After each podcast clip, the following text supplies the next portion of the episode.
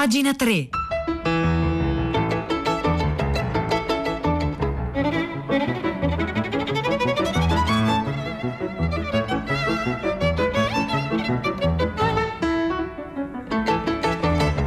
Buongiorno, buongiorno, un caro saluto Edoardo Camuri e benvenuti a questa nuova puntata di Pagina 3, la nostra rassegna stampa delle pagine culturali dei quotidiani, delle riviste e del web. Oggi è venerdì 26 marzo, sono le 9 un minuto e noi iniziamo immediatamente la nostra rassegna stampa annunciando che oggi ci inoltreremo all'interno degli arcani imperi del potere. Eh, quindi se volete da subito al 335 5634 296 scriveteci se avete mai esercitato potere, quindi se sì come e quando. Vogliamo eh, provare a raccogliere attraverso i vostri messaggi, i vostri messaggi sms, whatsapp, eh, provare a raccogliere e costruire una specie di controcanto a quel grandioso libro da leggere immediatamente, Masse Potere di Elias Canetti, perché il potere sarà il centro eh, del nostro racconto di questa mattina. E partiamo infatti eh, da due articoli che troviamo su Internazionale. Internazionale eh, esce ogni venerdì e come sappiamo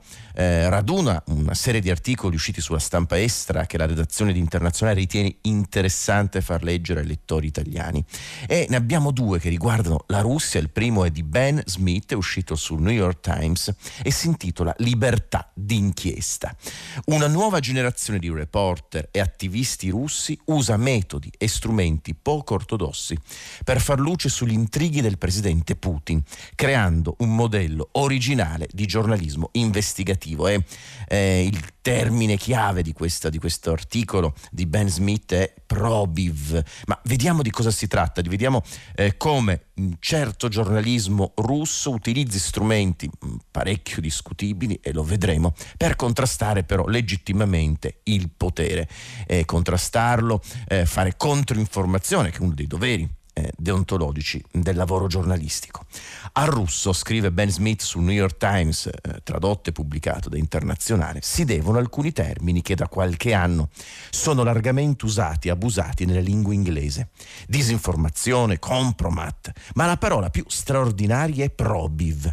Deriva da un verbo che significa bucare o ricevere qualcosa nella barra di ricerca ed è il nome di un servizio che permette a chiunque che permette a chiunque di comprare per un paio di dollari sull'app Telegram o per centinaia in un sito del dark web la registrazione di chiamate, la geolocalizzazione del cellulare o i dati relativi ai viaggieri di chiunque vogliate spiare in Russia.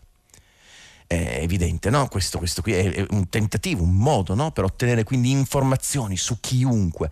Eh, lo si può utilizzare per il bene, eh, fare giornalismo d'inchiesta e ovviamente per il male. Poi vai a capire dov'è la differenza tra bene e male qui, anzi è evidente, insomma queste cose mh, mm, mh, mm, significa che viviamo in una specie di distopia in cui questa continua raccolta di dati che avviene per ciascuno di noi sul pianeta, beh, può a un certo punto essere hackerata, comprata, conquistata e si possono creare tremende, pericolosissime, allucinanti forme di ricatto e di controllo. Probiv, scrive ancora Ben Smith sul New York Times, è usato da coniugi gelosi, partner d'affari curiosi e criminali di vario genere, ma negli ultimi tempi anche da giornalisti e attivisti, due categorie che tendono a sovrapporsi in Russia, dove il principale leader dell'opposizione, Alexei Navalny, ricorre spesso a strumenti del giornalismo investigativo. Probiv è solo uno dei fattori che hanno reso la Russia il posto più elettrizzante in cui fare giornalismo investigativo. Nel paese sono nate numerose nuove testate giornalistiche che in molti casi si servono di strumenti più convenzionali per sollevare il velo sul potere di Putin e cresce il numero di persone che seguono il loro lavoro online in un paese dove lo Stato controlla direttamente o indirettamente tutti i principali canali televisivi. Ed è questo, nota Ben Smith sul New York Times che leggiamo su Internazionale eh, di questa settimana, ed è questo un paradosso straordinario, Putin vede i suoi stessi strumenti di corruzione e sorveglianza usati contro di lui da funzionari di polizia e di intelligence sottopagati che mettono in vendita informazioni segrete. Eh, Bell Smith poi continua, è un lungo articolo questo eh, che Internazionale pubblica del New York Times, eh, Ben Smith dicevo continua a a ragionare, a raccontare, a entrare nella cronaca, a fare molti, molti esempi.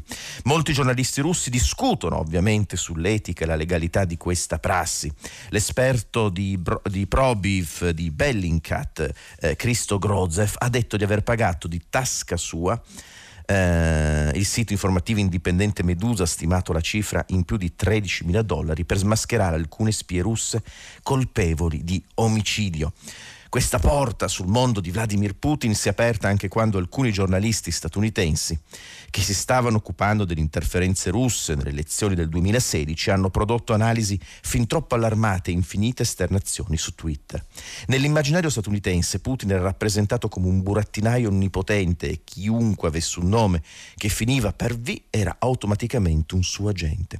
Ma in realtà sono stati i russi gestendo i loro siti ai margini della legalità o dall'estero ad aprire squarci sulla vera Russia di Putin. È quello che hanno rivelato un incredibile insieme di corruzione, le interferenze politiche internazionali, opera di loschi personaggi e servizi di sicurezza pronti a uccidere, ma volti netti. Ecco alcuni esempi di queste rivelazioni. Il sito investigativo No Profit Proct ha individuato la famiglia segreta di Putin e ha scoperto che la presunta compagna dell'attuale presidente aveva accumulato un patrimonio di circa 100 milioni di dollari grazie a fonti legate allo Stato russo.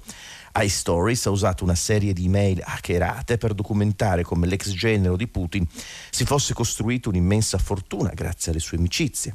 Bellingcat, fondato a Londra, ed Insider, che ha sede in Russia, hanno identificato con nome e foto gli agenti russi che hanno avvelenato l'ex spia Sergei Skirpal e sua figlia nel Regno Unito del nel 2018. Ecco, come vedete eh, è, è, è un, dire, una notizia di questo tipo, ecco, un approfondimento del New York Times di questo tipo ci racconta la prospettiva, l'orizzonte del mondo in cui siamo, mh, mm, l'utilizzo dell'intelligenza artificiale, della tecnologia ecco, per ehm, far deflagare completamente no? l'autonomia dell'individuo, i diritti fondamentali dell'individuo, eh, tra, tra il deep fake che può trasformare ciascuno di noi in un mostro, renderci praticamente indistinguibili eh, dinanzi a questo è l'utilizzo di questi probiv. Eh, dicevamo, su internazionale non c'è solo questo articolo di Ben Smith eh, su New York Times, ma c'è anche un articolo di Nikita Korolev in uno di questi mm, testate russe, Kommerstant, che racconta nel dettaglio come, forma, eh, come funziona questo sistema del Probiv.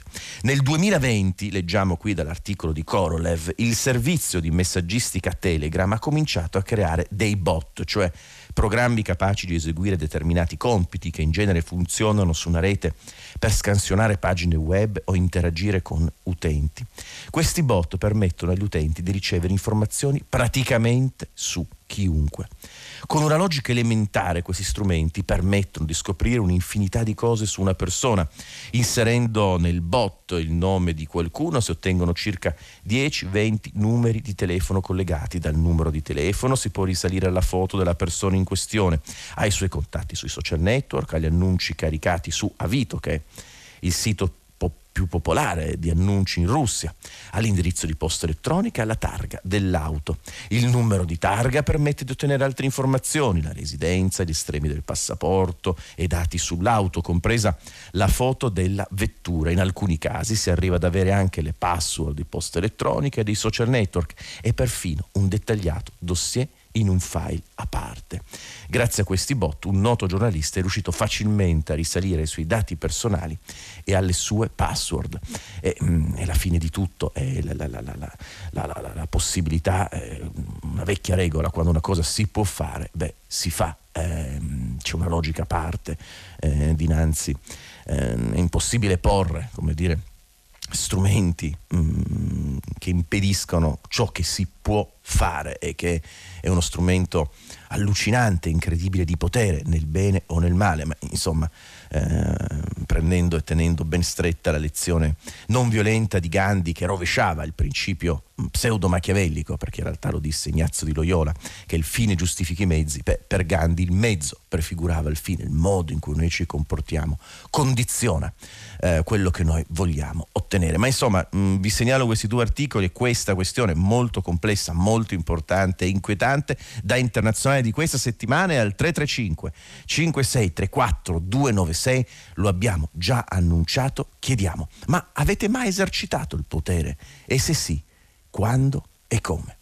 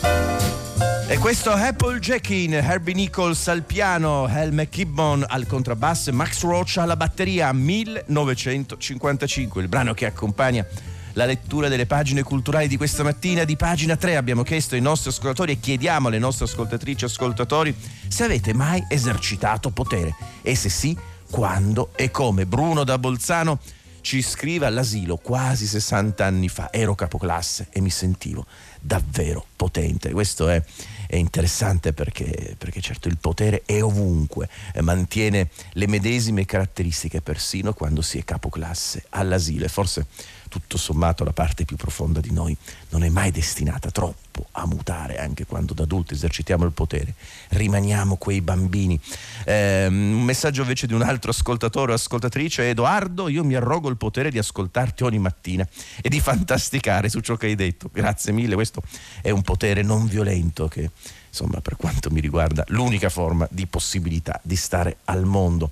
Eh, un altro messaggio, non riesco a esercitare il potere, purtroppo mi assoggetto al potere piuttosto che esercitarlo, ci scrive un'altra eh, ascoltatrice ehm, o ascoltatore. Eh, noi continuiamo la nostra segna stampa, ma intanto io però vorrei collegarmi con Pietro del Soldà. Buongiorno Pietro. Eccoci Edoardo, buongiorno a te, le ascoltatrici ascoltatori di pagina 3. Allora, questa mattina ci spostiamo, usciamo dai confini nazionali per una volta e così raccogliamo lo spunto che ci ha offerto Giancarlo da Roma con l'ultima telefonata, quella che ha chiuso il filo diretto di prima pagina con Annalisa Cuzzocrea davvero pochi minuti fa. Andiamo nel canale di Suez dove, come saprai, come sapranno gli ascoltatori, da martedì scorso è spiaggiata come una gigantesca balena, così la descrivono l'enorme porta container Ever Given, battente bandiere panamense, anche se in realtà di proprietà giapponese, che si è incagliata complice anche una grande tempesta di sabbia, ma soprattutto un, un errore umano. E proprio su questo Giancarlo insiste. Si è bloccato il traffico in quel canale che dove passa, pensa Edoardo, il 12% del commercio mondiale a tutt'oggi. Danni calcolati per 10 miliardi al giorno a livello di eh, WTO, insomma di, di, paesi che vi aderiscono. Eh, quello che dice Giancarlo è molto interessante perché in primo luogo guardiamo questo incidente come a, a un sintomo di quello che è davvero il lato B della globalizzazione. La globalizzazione noi pensiamo sia tutta digitale e immateriale, invece no, avviene, si svolge in larga misura via mare attraverso questi giganti che hanno anche sofferto parecchio durante la pandemia. E, e, poi c'è l'altro aspetto, quello più filosofico, il fattore umano, un errore di qualcuno, c'è un'indagine in corso, può determinare il blocco di una parte intera del commercio a livello mondiale, proprio nel tempo in cui si dice ormai il singolo uomo non può far nulla, gli algoritmi determinano ogni singolo gesto che compiamo e invece no, il fattore umano è ancora decisivo. Eh, questi temi, eh, ovviamente ricostruendo anche la storia di quel pezzo di, d'Egitto così importante per tutti noi, dalle 10 in diretta Edoardo. Grazie Pietro del Soldà, grazie a te, buon lavoro a eh, tutta la redazione di tutta la città ne parla. Alle 10 come ogni mattina il lavoro prezioso di Pietro del Soldà e di tutta la squadra eh, della città. Eh, noi continuiamo la nostra rassegna stampa. Questa mattina eh, mi scrivevo con Marzia Coronati, insomma dobbiamo, mi dice, dobbiamo assolutamente dare eh, questa notizia che mh, mm, sui giornali ha trovato un relativo poco rilievo, cioè una notizia che riguarda il potere, ma in questo caso un potere democratico esercitato come si deve. La Virginia ha abolito la pena di morte, il primo Stato nel sud degli Stati Uniti a farlo. Leggiamo questa notizia mm, sul sito deilpost.it. Lo Stato americano della Virginia ha abolito la pena di morte. La misura è stata firmata dal governatore democratico Ralph Northam che dopo che nelle scorse settimane era stata approvata dalla Camera e dal Senato locali entrambi controllati dai democratici. La Virginia è il primo Stato americano ad abolire la pena di morte fra quelli nel sud degli Stati Uniti tradizionalmente più conservatori. Tra l'altro leggiamo sul post che storicamente la Virginia è uno degli Stati dove è stato eseguito il numero più alto di condanne a morte dalla sua fondazione.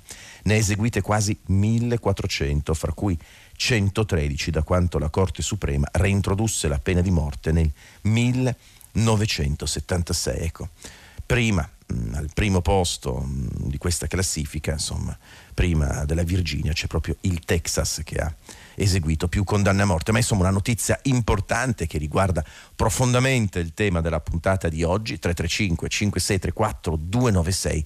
Avete mai esercitato potere? E se sì, quando e come?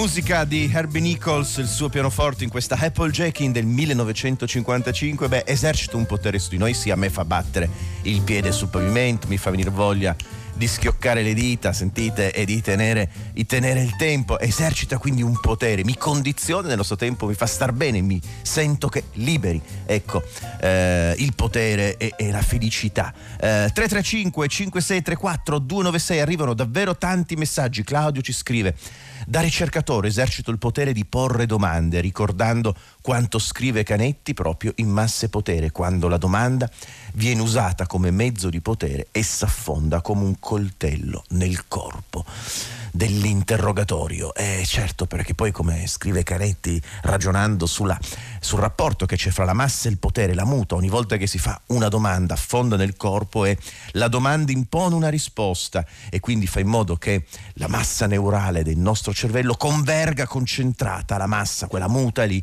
a cercare una risposta e quindi costringe il nostro cervello a cercare una soluzione, anche una domanda, può esercitare potere. Ehm, Gabriele, esercito potere poco e con un sacco di remore sui colleghi dei quali sono responsabile. Ci provo senza esito con le mie figlie, ma va bene così. Se le ricorderanno in futuro, ergo non so farlo. Bene, eh, questo insomma il potere sempre esercitato sempre con pudore anche e con, con attenzione e con timore e tremore. Ma a proposito di potere, c'è Eh, un altro articolo che leggiamo oggi, lo leggiamo su domani, ed è l'anticipazione di un libro di Clive Hamilton e di Mareike Holberg, eh, La mano invisibile, un libro pubblicato da Fazzi che ci racconta della rete dei think tank che porta il verbo della Cina in Occidente. Eh, è un libro questo, leggo da domani, che ricostruisce per la prima volta nel dettaglio come il Partito Comunista Cinese stia riuscendo a cambiare la percezione del suo potere attraverso centri, studi e fondazioni finanziati strategicamente. Questo in Occidente. Da Washington a Davos c'è una coalizione sotterranea di pensatori affiliati al regime, pensatori eh, think, think, think, eh, think, tank, eh, think tank eh, autorevoli, pieni di, di, di, eh, di, studiosi importanti, riconosciuti, eccetera, che insomma vivono un po' grazie ai finanziamenti della Cina e la Cina col suo soft power prova a far cambiare eh, l'immagine che nell'Occidente abbiamo di lei e quindi esercitando una pressione, appunto il soft power è una tecnica appunto teorizzata dal regime cinese. I think tank sono un obiettivo, leggiamo da domani questa anticipazione dal libro di Hamilton Holberg, i think tank sono un obiettivo ideale per le operazioni di influenza della Cina, tanto a breve quanto a lungo termine, in virtù dei leader politici che essi sono legati. Portarli dalla propria parte è essenziale per l'intenzione del Partito Comunista Cinese di cambiare il dibattito senza dover far sentire la propria voce. Queste sono proprio dichiarazioni prese da qualche documento del Partito Comunista Cinese, sono virgolettate. Non si esagera, continuano Hamilton e Holberg, affermando che il Partito Comunista Cinese si interessa di qualsiasi think tank al lavoro su tematiche relative alla Cina. Molti centri negli Stati Uniti che si occupano di Cina sono sponsorizzati da elite imprenditoriali vicine alla Cina e anche, se, e anche se qualche finanziamento arriva direttamente dal governo e da società cinesi, contano di più le donazioni da amici della Cina come Goldman Sachs e Tung Chi-hua. I think tank battono molto sulla loro indipendenza, non possono fare diversamente, come del resto anche i partiti politici che accettano donazioni dalle grandi aziende. Ma la realtà è più vicina all'adagio che suggerisce di non mordere la mano che ti dà da mangiare, che tradotto nelle parole di Xi Jinping diventa non dobbiamo permettere a chi rompe la pentola del Partito Comunista Cinese di mangiare il cibo offerto dal Partito Comunista Cinese. La Silk Road Think Tank Association conta più di 100 membri tra cinesi e stranieri e diversi think tank occidentali hanno aperto filiali uffici di rappresentanza in Cina, fornendo al Partito Comunista Cinese un'occasione ulteriore per fare pressione sui contenuti prodotti. Da questo risulta un'immagine della Cina che nel complesso è probabilmente più positiva di quanto sarebbe senza legami finanziari.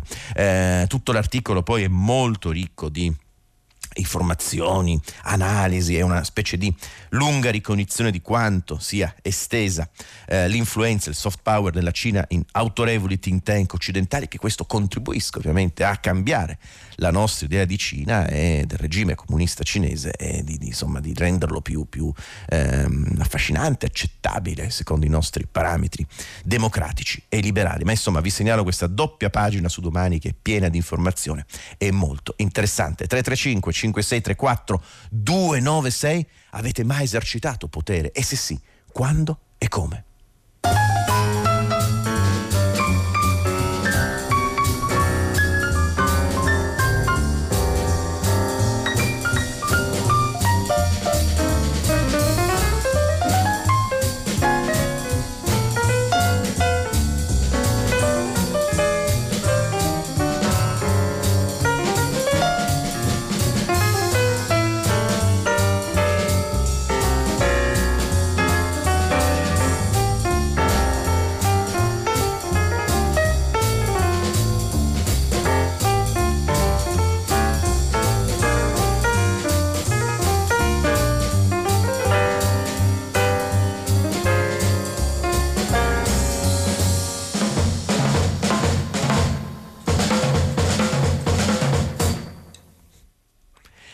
Batteria di Max Roach che ha salutato così il piano di Herbie Nichols in Applejacking, questo brano del 1955 che ha accompagnato insieme al contrabbasso di Al McKibbon la lettura delle pagine culturali di pagina 3 di questa mattina.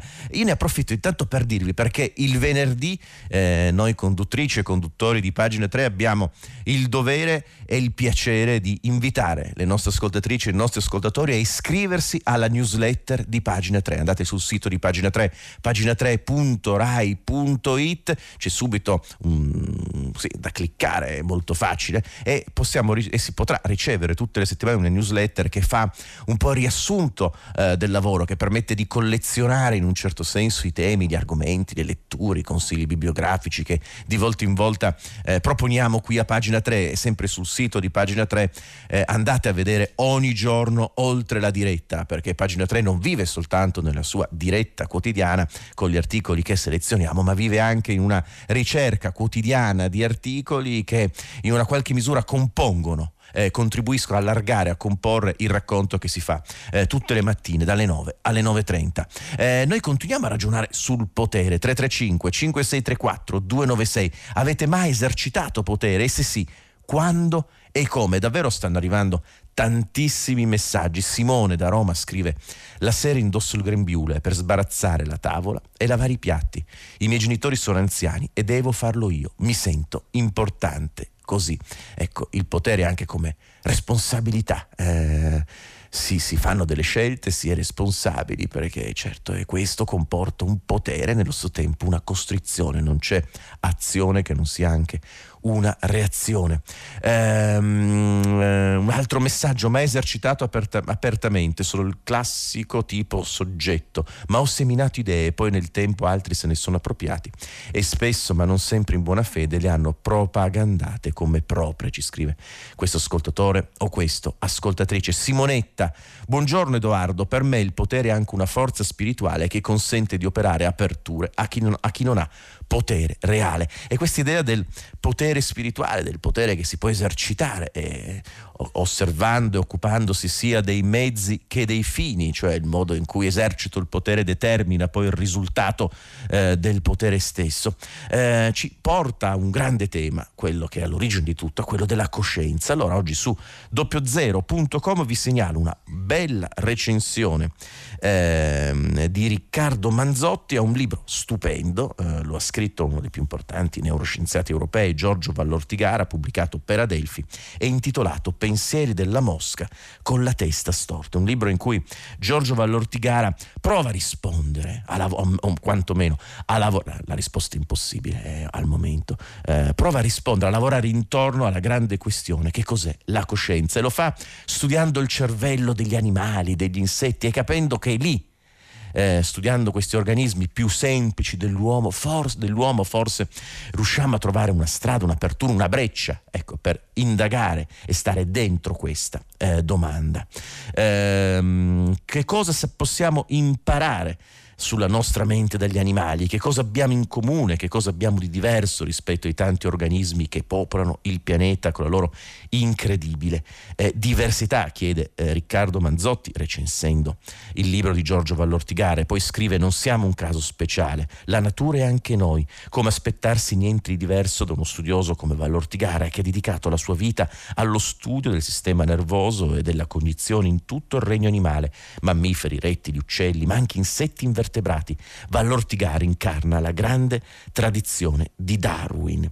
E una delle idee formidabili che porta Vallortigare è che il nostro numero eh, incredibile, enorme di neuroni rispetto a quello di un insetto non fa la differenza. La coscienza non è determinata dalla quantità di neuroni. E questo è uno degli aspetti molto interessanti e rivoluzionari del libro eh, di Giorgio Vallortigara, Pensieri della Mosca con la testa storta, uscito da Delphi recensito oggi da Riccardo Manzotti su doppiozero.com. Sono le 9.29 eh, questa mattina insieme a Fabrizio Paccione alla console, Marzia Coronati alla cura, Cristiana Castellotti, Maria eh, Chiara Beranec alla regia, il grande Piero Pugliese. Vi ringrazio per aver seguito eh, pagina 3. Io vi do appuntamento lunedì non con me, ma con Nicola La Gioia, come sempre, con la nostra rassegna stampa. Buongiorno.